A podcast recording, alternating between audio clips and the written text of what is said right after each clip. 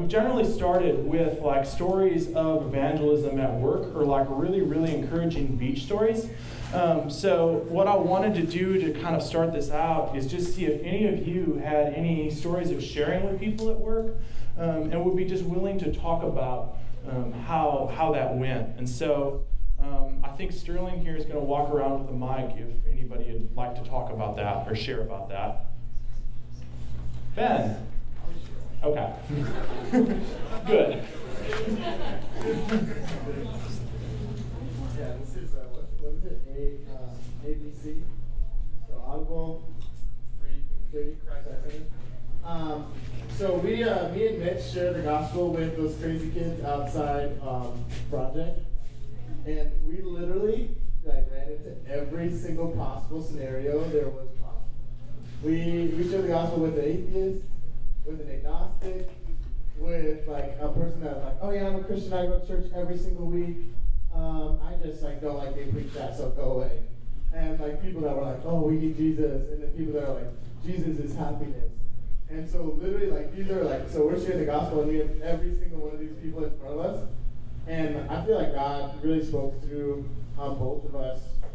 Mitch got to like share his number with uh, two of the guys and like should give the tracks to him and share the bridge diagram with them. Um, and so it was like really sweet to talk about like what does sin look like, like to a non-believer and an atheist or something like that. So, but it was like we were really Lord that we had the opportunity to do that.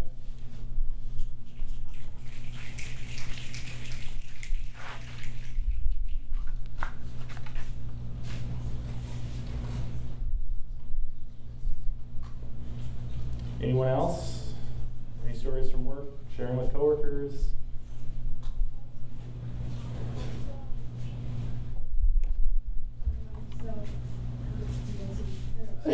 Hold the mic closer, it'll help. Um, I think it was last week. I was at work and um, I was like in the deli making salads, and I was just praying that God would uh, give me a unique opportunity to share His word. Um, day I took a really late um, last break, and so I came back at like 4:45, and there's this little old man, and he's like, "Can you come help me find and whatever?" So I start walking with him, and he's like, "You're not from around here," you know. So I get to tell him like a little bit about CO and like what we do. And he's like, "Oh, you're one of them church kids," and he starts laughing. And then he starts asking me questions about um, the Old Testament and the New Testament, and just like how you get right with God. And I was like, "Wow, this is so cool!" And so then I, um, he kind of started going into like uh, his life story that um, he didn't believe. He said he had committed so many sins that were so horrible that no God would ever forgive him of those and just that he grew up with no one that ever loved him or cared about him, and um, he just couldn't believe that there was a God out there that would do that. And so I got to ask him if I could share what I believe, and I got to lay out the gospel for him, and I just told them him that if he repented of his sins, like he has an amazing father that would love him more than any earthly father ever could, and like with tears in his eyes, he just um, like thanked me for having the conversation. He just like, he's like um, he's just having a really bad day, and so taking that time to really like talk and think about it, it was really cool. And then later after work, I was like walking back to my car, and this little red car pulls up, and he's like, Cassie, Cassie, and he's like waving me down, like hi. So it was like really, really cool.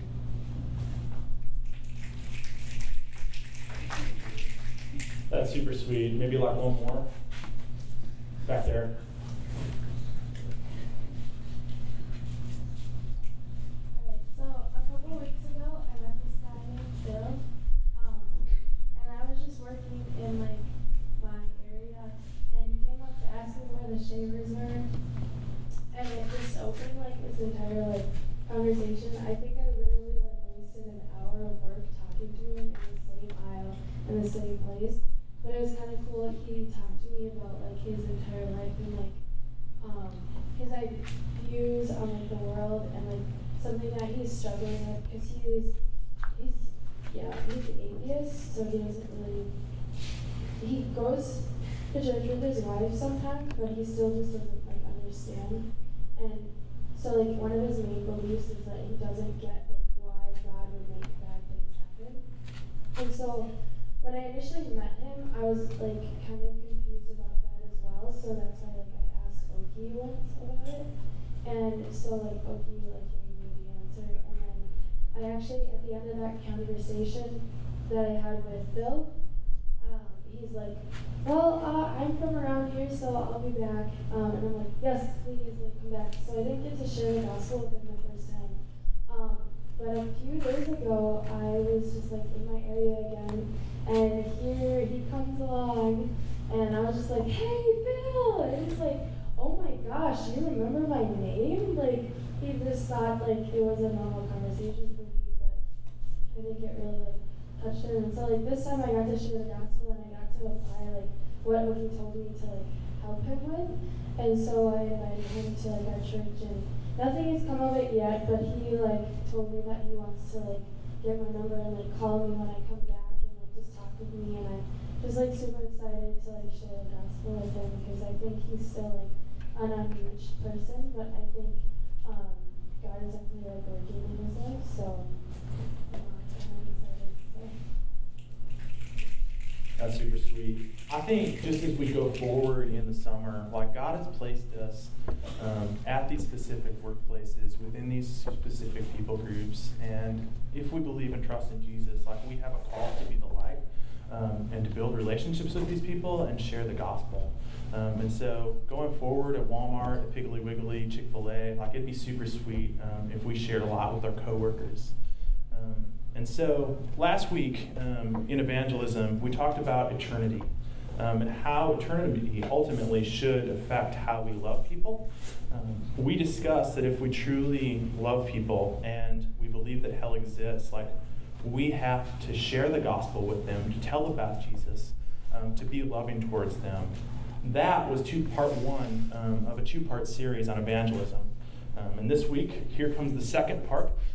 Um, why do we evangelize too? And the whole point of this talk, um, or the central point of it, is that evangelism makes much of God. Um, as we explore this, um, I'm going to answer three central questions. Um, how does evangelism honor God? Um, is the first question that I will answer.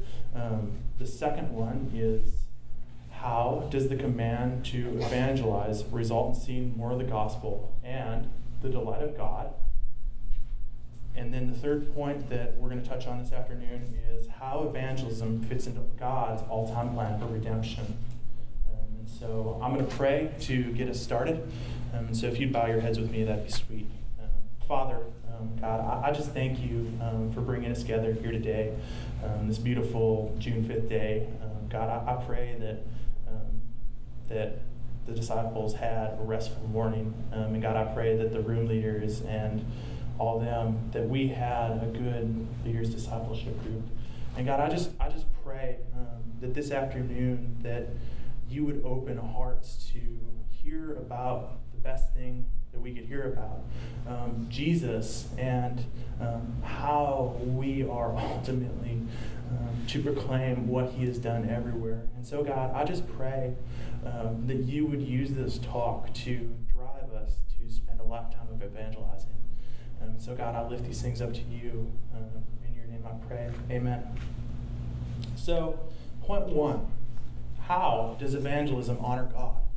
Um, as Cheese talked about a couple weeks ago, we should talk about things that we delight in. Um, and if you believe and trust in Jesus, like you should delight in him, you should be excited to talk about him. Um, but at the same time, like, we shouldn't just talk about something because we delight in it. Like, there are a lot of really, really bad things that we could delight in and talk about. Um, really, there has to be a second side to that. And with God, we shouldn't just talk about God because we like Him. Um, we should talk about God because of what He has done. And in this, we honor what He has done we should talk about God and evangelize ultimately um, because of what he has done. Consider the following in Psalm 34 1 through 6. I will bless the Lord at all times. His praise shall continually be in my mouth. My soul makes its boast in the Lord. Let the humble hear and be glad. Oh, magnify the Lord with me, and let us exalt his name together. I sought the Lord, and he answered me and delivered me from all my fears. Those who look to him are radiant, and their faces shall never be ashamed. This poor man cried out, and the Lord heard him and saved him out of his troubles. The psalmist proclaims the name of the Lord. He praises the Lord continually with his mouth. Why? This is because of what God has done for him. The Lord answered him when he sought him. God has delivered him from all of his fears. The Lord met him in his poor, terrible, downtrodden state, and God has done a great work for him. The psalmist was in a state that was poor, and the Lord helped him and got him out of his trouble. The psalmist ultimately talks about God because of what he has done. And the psalmist can't talking about God. The psalmist talks about God to honor him, to make it known what he has done for him and getting him out of his trouble. The psalmist talks about God and honors him because he, God, has done a great thing for the psalmist. And this is true in life in general. When somebody does something really awesome for you, um, you assume, like, you just naturally talk about them. Um, because ultimately, we talk about, like, in talking about them, we honor that person. Um, so, like, if you were to break down on the side of the road and your car was completely broken um, and you called up your friend to pick you up, and your friend comes and picks you up in like a new Ford F 150 hands you the keys and says, It's your car now, um, there's a pretty good chance that you're going to talk about this person because they have done something remarkable for you. They have taken you out of a state that was like terrible, like broken down at the side of the road. Um, and they've, they've given you something that's an imaginable, massive gift. Um, and like, this is, we talk about this and we would talk about that person because we want to honor them. Um, and then, like another example of this, like imagine if somebody just came up and basically gave you all the money to go to college or forgave your student loans. Um, there's a good chance that you would talk about this person and talk about what this person had done to honor them. Um, this is natural for us to talk about things and honor people that do extraordinary things for us. And this, this is no different between us and God. The reality is, is that we were dead in sin. Not just like a little dead, like five minutes, five minutes ago we died, but like we were dead, rotting, decomposing, moldy, and God did a remarkable work to save us in our lives. He brought us back. God, in the riches of His grace, saved us from the dead. God did a marvelous work. God did a great work. It's a work that only God could ever do. Through the workings of Jesus, God saved us, and we should honor Him and what he has done by proclaiming his name and works through evangelism. When we think about this, this should change our whole perspective on evangelism because if evangelism is about honoring God and proclaiming his name, it should take the pressure off us. We shouldn't have the need to have all the right answers, but rather to proclaim what God has done for us. Evangelism becomes a form of worship when we realize our own past state and our own present state and what God has done for us. And we praise His name in getting us there. Evangelism isn't about getting conversions, nor will it ever be, because ultimately God is the only person that can change someone's heart. But rather, evangelism is about worship and proclaiming what God has done for us. Evangelism is ultimately about honoring God. There is also a second aspect of honoring God. While we most certainly need to proclaim what God has done for us, if we honor God, we need to be obedient to God. This brings me to my second point. How does the command to evangelize result in seeing more of the gospel and the delight of God? In Matthew 28 19, Jesus commands his followers to go, therefore, make disciples of all nations baptizing them in the name of the Father, Son, and Holy Spirit, teaching them to observe all that I have commanded you. And behold, I am with you always till the end of the age. Jesus is basically saying here go evangelize, go tell people about what I have done so that they will come and follow me. On a side note, I'll be talking more about discipleship in two weeks, but that's beside the point. Um, and as we see, like, Jesus commands evangelism. And when Jesus commands something, we should probably do it. Evangelism for the believer in Jesus isn't optional. All people, all Christians, if you believe and treasure Jesus, you need to evangelize.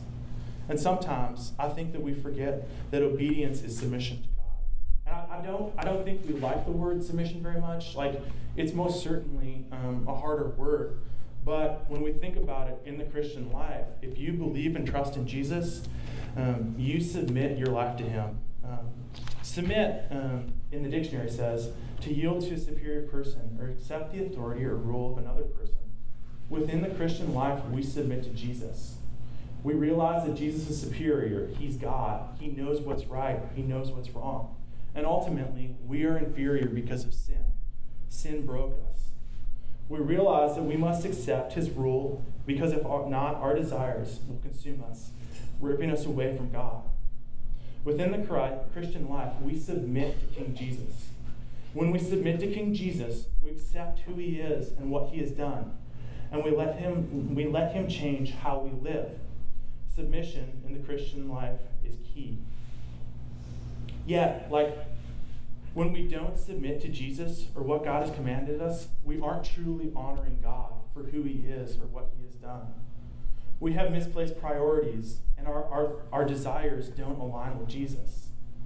If we don't submit to something that He says, doesn't it show that we have things in our life that we're treasuring more over what Jesus has done? Ultimately, we treasure something over Jesus, it is sin. God is not the priority in our lives. God is not on top as he should be. When we don't obey the command to evangelize, it reveals that we are not honoring God. If we are to make much of him, we are not making much of him. This reveals that we don't have him in the right place within our own lives as king. This ultimately reveals sin, and in turn shows us the need for the gospel. There is this reality, though, that because of sin, in a sense, submission is virtually impossible within our lives. On the earth, sin will always exist. We have not been sanctified or made like Jesus and sinless and perfect as Jesus is. We still live under the weight of the fall. We could never, ever, ever, ever perfectly live out the requirements of what God has called us and commanded us to do. When we try and live out the call in our Christian life to evangelize, or for that matter, any command, we see that our own failing, we see our own failings. We see that we could never, ever, ever do it right all the way. We could never be perfect in God's sight. We see that we need Jesus. We need Jesus because Jesus is the only one that could ever do it all right. Jesus is the only one that never got nervous on going out on the beach. Jesus is the only one who never got passive and walked by somebody. Jesus did evangelism perfectly. When we evangelize, it helps us to see more of the gospel and more of what Jesus has done. There's also a second aspect of evangelism being a command. God delights when in the imperfect fruit of his people. What I mean by this statement is that God delights that you, when out of the grace of Jesus, follow one of his commands God gets excited, He delights in that. I want to be clear here. I'm not saying that you can earn anything with God because you can't. But rather, God delights when you do what is asked of you through Jesus Christ. this can be seen biblically in Philippians 4:18, where the apostle Paul comments that the Lord delights in the fruit of his people, and that the fruit of his people are a fragrant offering, a sacrifice acceptable and pleasing to God. This can also be found in the Old Testament in Samuel 15:22, where it says, The Lord has a great de- the Lord is as a great delight in burnt offering and sacrifices, as in obeying the voice of the Lord. Behold, to obey is better than sacrifice, and to listen than the fat of the rams. God delights when his people obey him with a true and honest heart. The way that I like to think about this is like a little child or baby. And personally, the baby in my life is Isla Martini, so I'm going to talk about her. Um, Lynn and Larry love Isla unconditionally. They love her when she does things right, they love her when she does things wrong. Yet, there's something special when Isla does what they ask her to do. So, for example, if I'm walking into project and they say, say hi to Mikey, and Isla waves and gets all smiley, Lynn and Larry get excited. They get excited because of what Isla has done. it's not like if Isla didn't do it that they wouldn't love her, but rather it gives them joy and delight to see Isla doing what they asked of her. This is the same way when we evangelize. Because evangelism is a command of God, when believers in God evangelize, we delight God. We delight God because we are honoring his name and what he has done. We delight God because we are putting him in the proper place. We are honoring his name. We don't earn anything because God has given us everything in Christ. We are with God because of what Jesus has done. Yet, when we evangelize, we delight God. As Christians, we should look to delight Daddy, and evangelism is one way that we can do that. We should also realize the third aspect of evangelism that evangelism part is part of God's all time plan to glorify Himself by redeeming a people. This brings me to my third point. How does evangelism fit into all God's, God's all time plan for redemption? From the beginning of time, God knew Jesus was coming. Right after the fall in Genesis 3:15, God predicts that Jesus will come in his curse towards the serpent. Listen to this verse. I will put this is towards the serpent too, or the serpent, excuse me. I will put enmity between you and the woman, and between your offspring and her offspring. He shall bruise your head, and you shall bruise his heel. Right here, right after man fell, God promises that he will redeem things and that he will make it right. Um, last fall at Cities Church, we actually went through Genesis, um, and Jonathan Parnell and Joe Rigney pointed out um, that in Genesis 3:15, um, in t- terms of what the, said, is said to the serpent, um, the word that should be used um, for the serpent instead of bruised is really has a meaning closer to crushed. So he, will bruise your head, and you shall. Or wait, excuse me. I'm going to keep going. Sorry. Um, God is basically promising that an offspring of Eve will crush the serpent's head in a decisive knockout blow. Certainly, there will be a battle, as indicated by Genesis. But a blow to the head is life ending. A blow to the foot is merely a flesh wound. God is saying that at some point, he will deliver a decisive blow to the serpent, or Satan, and the person who will do this will be Jesus. The promise of Jesus flows throughout all over the New Testament. The coming of Messiah can be seen from Abraham to Moses, even to throughout the whole entire book. It is distinctively clear that Jesus is coming. God planned Jesus from the beginning of time. It's not like God, God the Father, God the Son, and God the Holy Spirit got together and were like, hey, do you see the Israelites? Do you see my people group? They're rebelling. We can't control them. They're whining. They're not doing listening to the commandments that we gave them. Jesus was planned from the beginning of time. This simply isn't true. God knew that Jesus was going to come, and it would come because it was God's all time plan to glorify himself. To show this in the Bible, let's turn to John 17, 1 through 4. When Jesus had spoken these words, he lifted his eyes to heaven and said, Father, the hour has come. Glorify your Son, that the Son may glorify you, since you have give, given him authority over all flesh, to give eternal life to all whom he, you have given him. And that is eternal life, that they know you, the true God, and Jesus Christ, whom you have sent. I glorified you on earth, having accomplished the work that you gave me to do. We see primarily within this text that Jesus is glorified by God uh, by dying on the cross. This can be seen in verse 1 when Jesus says, Father, the hour has come. Glorify your Son, that the Son may glorify you. Jesus speaks this prayer within the Gospel of John, right before he is to be betrayed. This is making reference to the coming hour that Jesus will die on the cross. Jesus knows that his death is coming. He knows that he is at the pinnacle of God's redemptive purposes. God is sending his Son onto the cross so that he can glorify God, as the text says in verse 2, to lead those who are given to him to eternal life. Perhaps the biggest and most focal point of Jesus' death is that God draws people to himself, to glorify himself.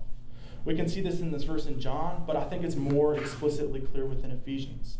Consider the following in Ephesians 1 5 through 6. He, God, predestined us for adoption to himself as sons through Jesus Christ, according to the purpose of his will, unto the praise of his glorious grace, which he has blessed us in the beloved. Or later in Ephesians 1:12, so that we who were the first to hope in Christ might be the praise of his glory. And finally, in Ephesians 1:14, so that we so that we who were the first to hope in Christ might be the praise of his glory. Do you see the theme here? Each one of these verses is basically saying that God saved you so that his glory might be known. God's aim in sending Jesus was to glorify himself. I think probably the most surprising part of all this is that God chose you, his body, those who believe and trust in Jesus, to build up his people group. We see this in Ephesians 4:11. And he gave the apostles, the prophets, the evangelists, the shepherds and teachers to equip the saints for the work of ministry, for building up the body of Christ.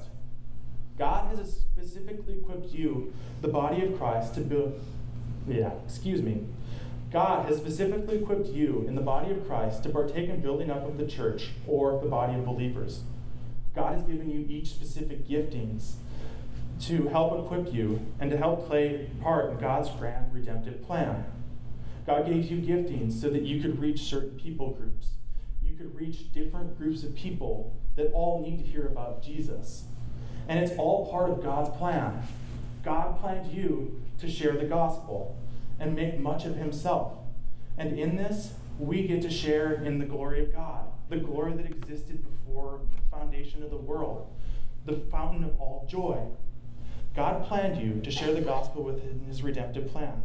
And this should drive us to evangelize because it gives us an opportunity to share and glorify God.